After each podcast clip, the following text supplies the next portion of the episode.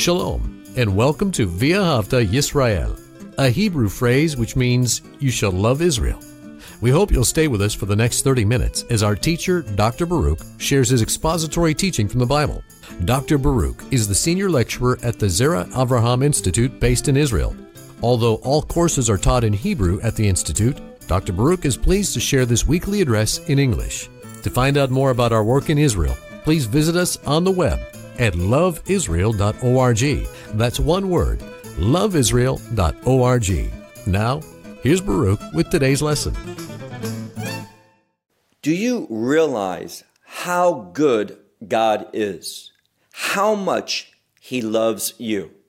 You see, your sins have been forgiven, and you have assurance from Him that you are going to be in His kingdom, in His presence, receiving His blessings and promises for all of eternity.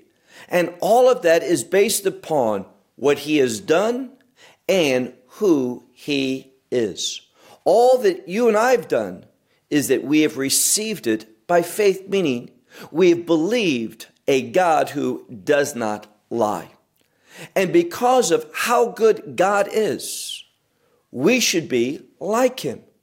Our word should be always true, and our actions should always reflect the character of God. But we saw last week in that last part of chapter 2 that the people were not displaying fidelity. They were not walking in love, the love of God. They were not keeping themselves according to the truth of God. And because of that, God is coming and He's coming to judge. But if you are part of His covenant people, we, despite our imperfection, despite at times our faithlessness and rebelliousness, we can be assured we have a promise in this week's passage about God's faithfulness to his covenant people. So, with that said, take out your Bible and look with me to this prophecy of Malachi. And now we're ready for that third chapter. Malachi chapter 3. In this passage, there is a wonderful messianic prophecy. Now, Malachi, Malachi in Hebrew, means my messenger, someone who is sent on an assignment. And again, in this third chapter, we're going to see that same word, Malachi, appear. And here, once more, it is a messianic prophecy of Messiah's coming, and in this case, coming to establish his kingdom. And because he's establishing his kingdom, he is also going to establish his kingdom people, meaning bringing them into that kingdom with him. So let's begin. Malachi chapter 3 and verse 1. Now, it starts off with a very familiar word. This Hebrew word, hine, in this situation, it's hineni, which means, behold, I. God is revealing something significant whenever we see that word hine, behold. What follows has great significance. And we read here, Behold, I am sending my messenger. Now, this messenger is indeed Messiah. As I said, this section of Malachi chapter 3 is a wonderful messianic prophecy that speaks about God's faithfulness to carry out his ability. With him, all things are possible. Therefore, he can carry out what he has promised us. As I said, God does not lie. So, in this section, we see this term in Hebrew, malak, which can mean messenger, and that's the usage here. It can also be an angel, but we know angels were created. And Messiah, he is eternal. So he's not an angel, he is a messenger, the eternal Son of God. A very important theological statement is this there was never a time that Messiah did not exist. What does that mean? Well, two negatives, there was never a time that he did not exist means he's eternal, the eternal Son of God the Father. Look again at verse 1. Behold, I am sending my messenger. He's going to do something. Now, most Bibles will say prepare, but it's clear away. It is a word which means to get rid of. He's going to remove all those things that hinder his kingdom, hinder his will. He's going to move them away. So we might say here, Behold, I am sending my messenger. He will clear a way. Other Bibles, He will prepare a way before me. Now, this is wonderful because this messenger is going to do the work. And notice something else.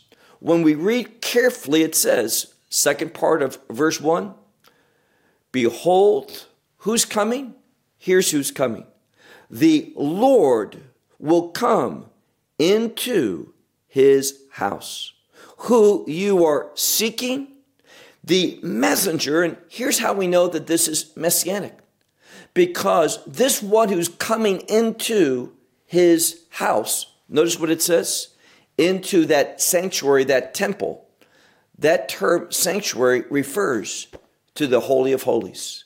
And this all goes back to a prophetic truth, and that is this during the millennial kingdom, that is that thousand year rule of our Lord and Savior Messiah from Jerusalem. What Jerusalem? The Jerusalem of today in this world.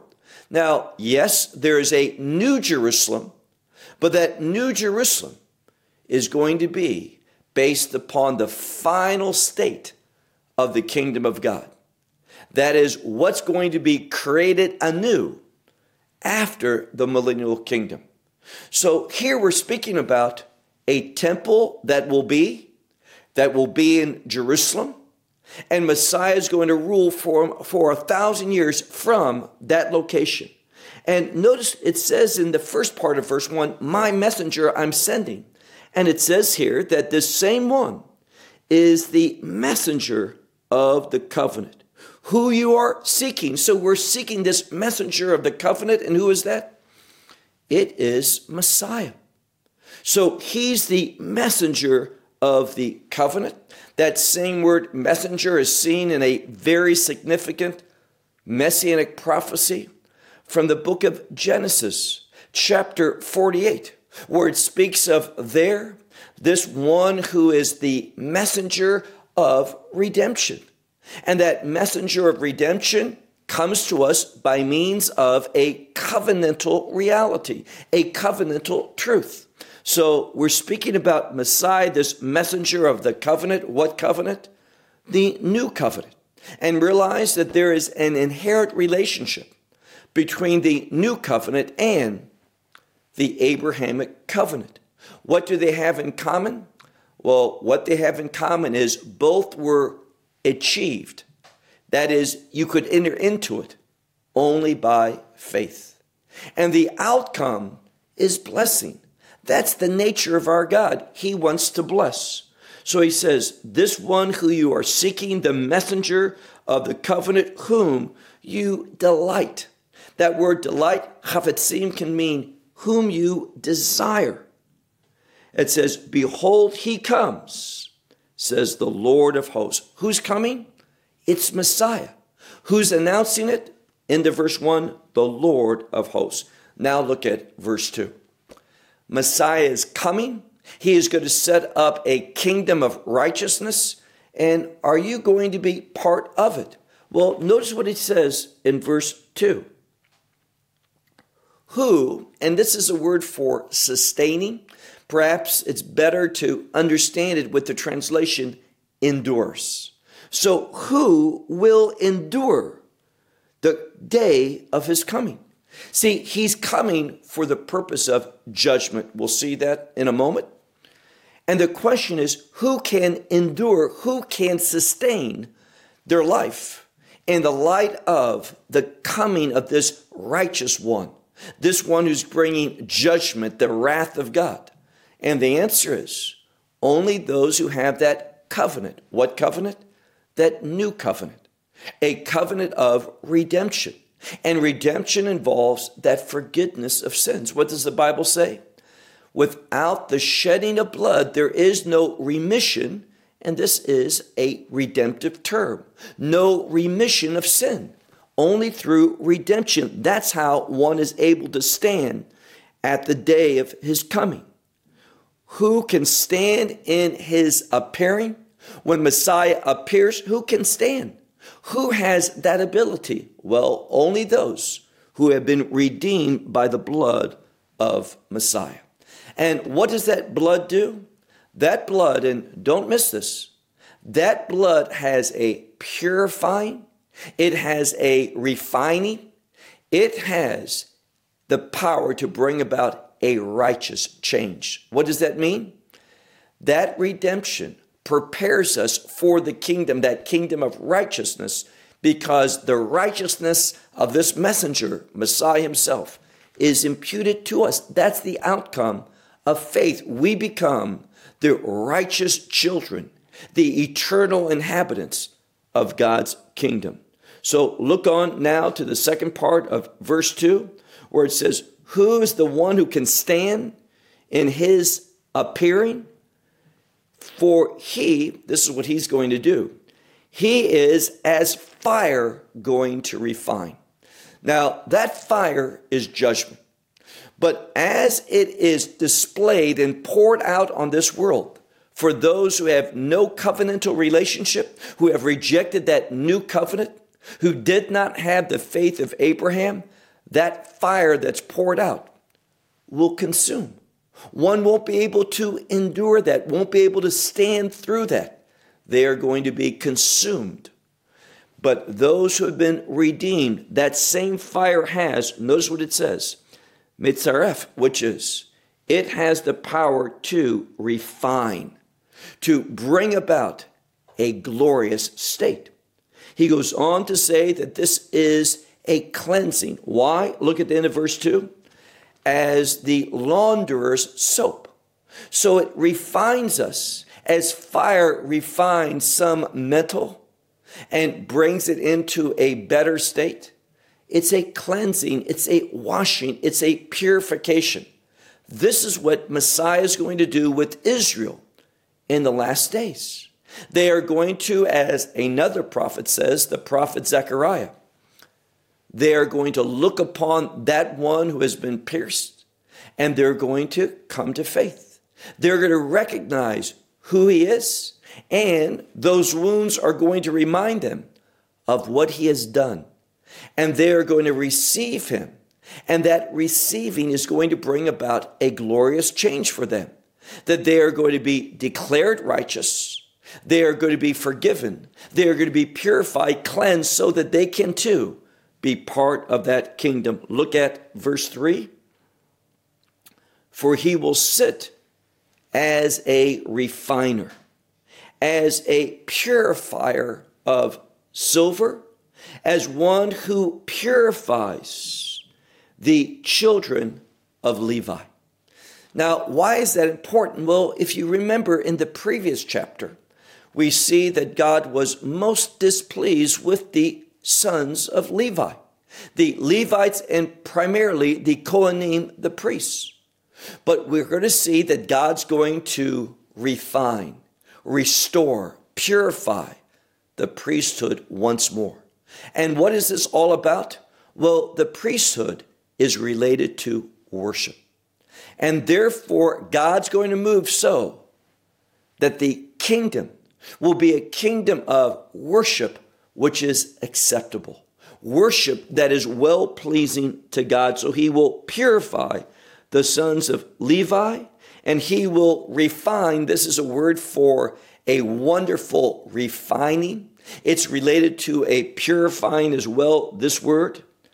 For he will refine them as gold and silver. And they shall become, here's the good news they shall become those who offer an offering, that is, present a gift. And notice what it says at the end of verse 3 a gift in righteousness. Now, I want to share with you that it's so important that we see righteousness because that term righteousness is a kingdom word. And they are going to be offering up to God that which God sees and receives as righteous. This is this wonderful transition, this change that God's going to bring among his people. That he, through the last days, is going to cause his old covenant people to embrace a new covenant reality, whereby through that new covenant, they become part of the kingdom and that they will worship God in spirit and in truth, in a way that, that God is glorified by. Verse 4. This next word is a word of that which is pleasant. So it will be pleasant to the Lord, the offering or the gift. It's the Hebrew word mincha, which is an offering or a gift to God. So it will be pleasant to the Lord, the offering of Judah and Jerusalem. All of this is to tell us worship is going to be restored.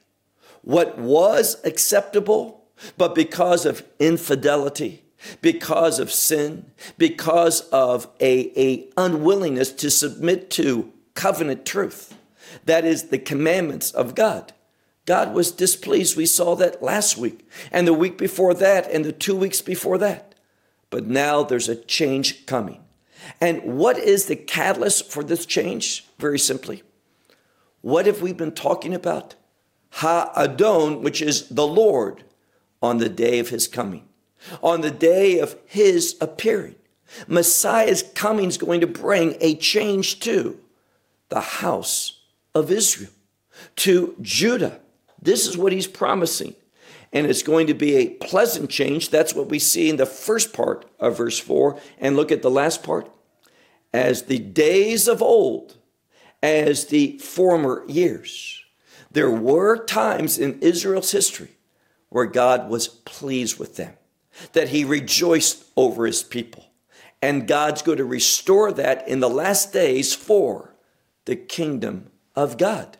That this is going to be their state for eternity. Move on to verse 5. He says, I will draw near unto you, speaking to Israel. I will draw near unto you for judgment. Now, God is speaking to them through the prophet Malachi about their current condition. See, God is only going to deal with you in a beneficial way if you realize how He sees you. That is the actual state, spiritual state that you are in.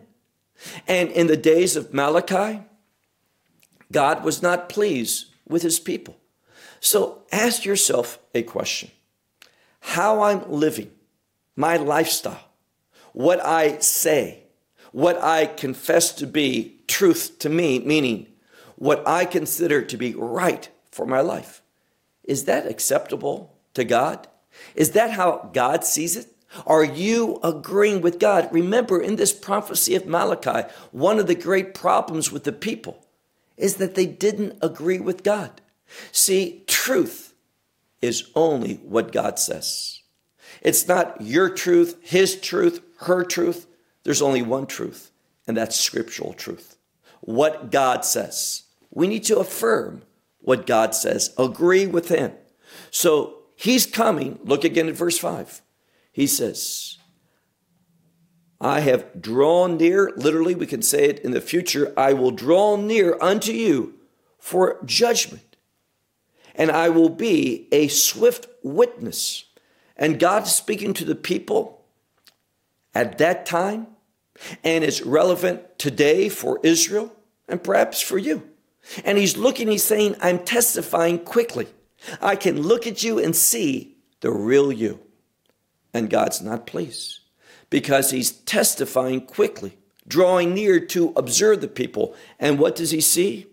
He sees sorceries, he sees adulteries, he sees those who are swelling, swearing uh, in lies and falsehood, those who are oppressive, oppressing the wages of a laborer, and who are oppressing a widow and an orphan, and those who are turning away the foreigner, the one who wants to sojourn.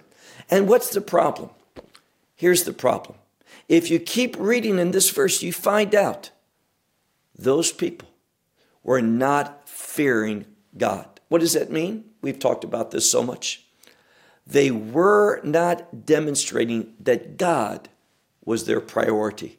And everything in their life, hear that, everything in their life was submitted to God. Everything has to be His priority. And it's only when we agree that His priorities become my priorities, become your priorities.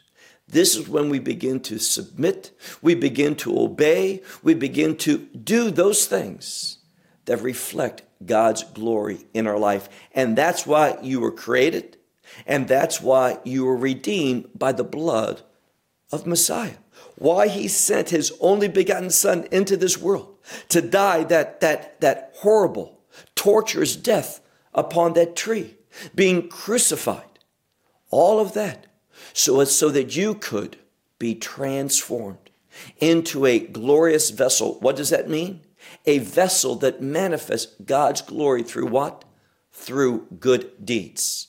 Now, I always have to say this, and that is good deeds are important to God.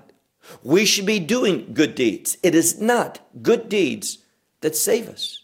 Good deeds do not, if we do enough, we become forgiven, we become acceptable. God receives us. No, that is not what the Bible reveals. What the Bible reveals is this it is only after confessing your sin and trusting in the saving work of Messiah on that cross that you become a new creation, that you are redeemed, and that you are saved. And you will be in the kingdom of God. You have assurance. God gives what he calls eternal life, which is kingdom life. It's when I believe that, receive that, that faith is going to produce as an outcome of being saved, not as a means of salvation, but the outcome. And the confirmation of salvation is going to be seen in good works. But when we look at the people here, what are they doing? They're not fearing God. They are in the midst of, look again, he says, sorceries, adulteries, swearing falsely, and also oppressing, oppressing the laborer, not giving them their wages, oppressing the widow, the orphan, and instead of embracing the foreigner among the family of God through that same faith, what were they doing? They were turning the foreigner, that sojourner, away. Why? Because they did not fear God. They didn't have the right priorities, says the Lord of hosts. Look now to verse 6, our last verse. Verse 6 reveals something of the utmost importance. Let's just read it where he says, For I am the Lord, I do not change. That's why when people say, well, that's the old covenant God, have they not read the scripture? God does not change. God the Father does not change. And God the Son does not change. He says, in speaking about Messiah Yeshua, Jesus Christ, he says, I am the same today, tomorrow, and forever. God does not change. There's no Old Testament God, New Testament God. All of that is false teaching. There is God, and He is the same. He does not change. Why? He was perfect, is perfect, and forever will be perfect. There is no need for a change. There is no improvement that's possible. So God is God always. What does he say? Look again at verse 6. For I am the Lord, that Yud Vav that transcendent name of God that's over all things, the God who was, is, and will be. He doesn't change. That's why the term here, Yud Vav in Hebrew, appears. The God who does not change. Now, because God does not change, we can have confidence. God is not like some people. Well, I, I said that, but I changed my mind.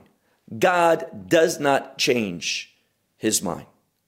If there's any change, it goes back to what God always said. And that going back is restoration that comes through his grace, his mercy. What changes, he was going to consume with his wrath, and now he says no. And that's exactly what he says here. Look carefully at this last verse, that last part of verse 6, where he says, And you are the sons of Jacob. So significant, the sons of Jacob. And he says, because of that, and Jacob, that covenant with Abraham went from Abraham to Yitzchak and to Yaakov, Abram, Isaac, and Jacob. And now the covenant belongs to the sons of Jacob. And what does he promise here? He says, I don't change. I'm not going to do anything different. And it's for that reason that God does not change. He says, You, the sons of Jacob, you are not consumed. You're not going to be consumed, but you are going to be redeemed. And that redemption is going to bring about a glorious transformation whereby the people who sorcery, adultery, all those things, oppression, all those things are going to give away. They're not going to characterize us anymore. Why? There's going to be a marvelous, a glorious change that only redemption can bring about. And through that redemption, the one that should have been consumed with God's wrath is going to be forgiven. They are going to be recipients of God's mercy. And God's mercy changes everything. So let me ask you Have you received the mercy of God? Have you entered into that new covenant, that new covenant that was ratified by the very blood of Messiah? When he died upon that cross, when that blood was, was shed. For why? We've already said so that your sins and my sins can be forgiven. That I can enter into a covenant, a covenant, a promise with a God that does not lie when he promises to forgive us of all of our sins, past, present, and future. That there will be no reason that God wouldn't receive us. He says, Your sins I will remember no more. Therefore, he looks upon us, and we have been given the righteousness of Christ so that we can have assurance of our kingdom eternity. Wonderful promises from the Lord over all, who doth not lie, but blesses. Well, we hope you will benefit from today's message and share it with others. Please plan to join us each week at this time and on this channel for our broadcast of loveisrael.org. Again, to find out more about us, please visit our website loveisrael.org. There you will find articles and numerous other lectures by Baruch. These teachings are in video form. You may download them or watch them in streaming video. Until next week, may the Lord bless you in our Messiah Yeshua, that is, Jesus, as you walk with Him. Shalom from Israel.